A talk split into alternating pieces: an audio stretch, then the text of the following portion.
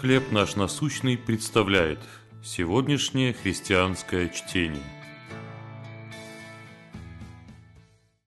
Стремление к цели. Послание филиппийцам, 3 глава, 13-14 стихи. Забывая оставшиеся позади и простираясь вперед, стремлюсь к цели. Во время пробежки по лесу я попытался найти короткий путь и оказался на незнакомой дорожке. Не хватало еще заблудиться, подумал я, и решил спросить другого, оказавшегося там любителя спорта, правильно ли я бегу. «Правильно», — ответил он с уверенностью. И, увидев мое скептическое выражение лица, добавил, «Я уже перепробовал все неправильные маршруты. Ничего страшного, вы все равно придете к цели». Какое удачное описание моего духовного путешествия. Сколько раз я отходил от Бога, поддаваясь искушению или увлекаясь суетой. Но Он каждый раз прощал меня и помогал идти дальше, при этом зная, что я скоро споткнусь опять.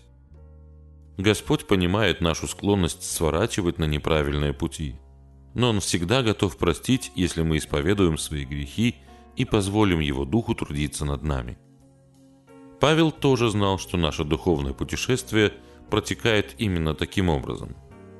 Сознавая свое греховное прошлое и теперешние слабости, он понимал, что не достиг Христова совершенства, которого желал. «Братья, я не почитаю себя достигшим, а только, забывая оставшиеся позади и простираясь вперед, стремлюсь к цели», – писал он. Преткновение неотъемлемая часть нашего хождения перед Богом. Но через эти ошибки Он делает нас лучше. Его благодать помогает нам, прощенным детям, двигаться дальше. Какие ошибки вы можете исповедовать перед Богом сегодня? Как уверенность в Его прощении помогает вам продвигаться вперед в путешествии веры?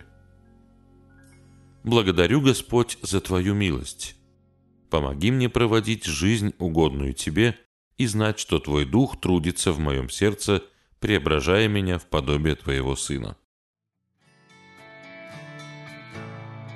Чтение на сегодня предоставлено служением «Хлеб наш насущный». Еще больше материалов вы найдете у нас на сайте, в соцсетях и YouTube.